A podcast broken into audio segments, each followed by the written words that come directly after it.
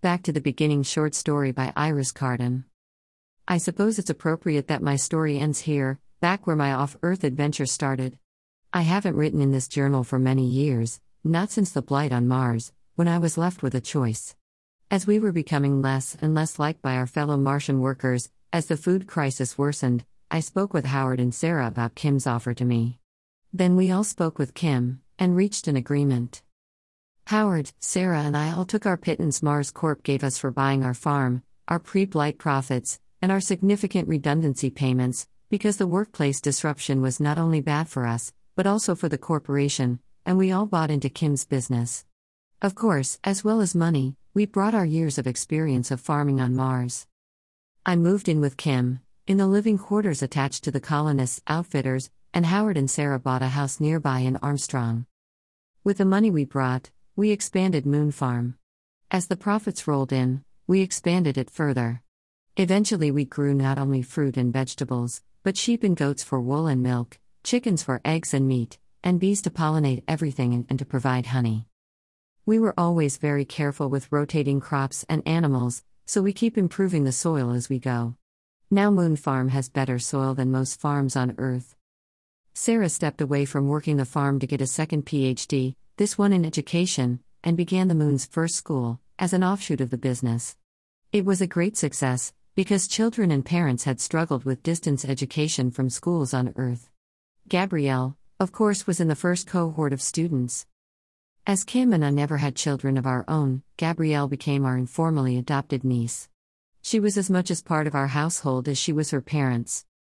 The farm grew so large we were exporting food and fiber to both Mars and Earth. We expanded into manufacturing, because it seemed the logical next step. Somewhere along the line, we became a giant megacorp, but with only four investors. We might be only a footnote in the history of Mars, but no one's writing the history of the moon without at least a couple of chapters about us. Now, we four founders are semi retired, we do a little occasionally because we love to potter around the farm, but younger people are doing the bulk of the work. The last to retire was Howard, when he handed over the reins as CEO to Gabrielle? That's only right. Each of us has left our share of the business to Gabrielle in our wills.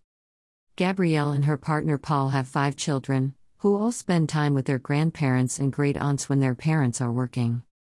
I don't regret not having children. I got to watch Gabrielle grow into an amazing woman, and I get all the joy a grandparent would from her children. Some things never changed. While the colonists' outfitters now has a perspex tunnel out to the interlinked farm domes, it also still has the airlock where people new to space can go out to the surface to try out their newly fitted space suits. When we negotiated our claim for the land for the expanded moon farm, we also negotiated for an area that would always be virgin moon surface so people could still go out and have that same feeling I did on my first visit here. As I write this, Kim and I are sitting on our deck chairs, beside the pool, out under the dome. We're looking out to that still mostly blue marble in the sky that is Earth. Even from here, we can see the ice caps are so much smaller than 35 years ago when I had my first lunar stopover. Much of the green has retreated as well, and it is mostly brown.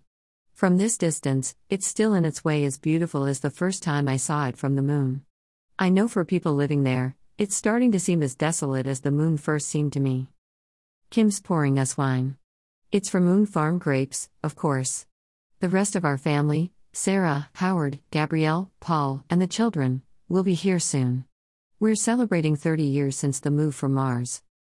I look back at Earth. It's not the way I remember it. But that doesn't matter to me. I have a home.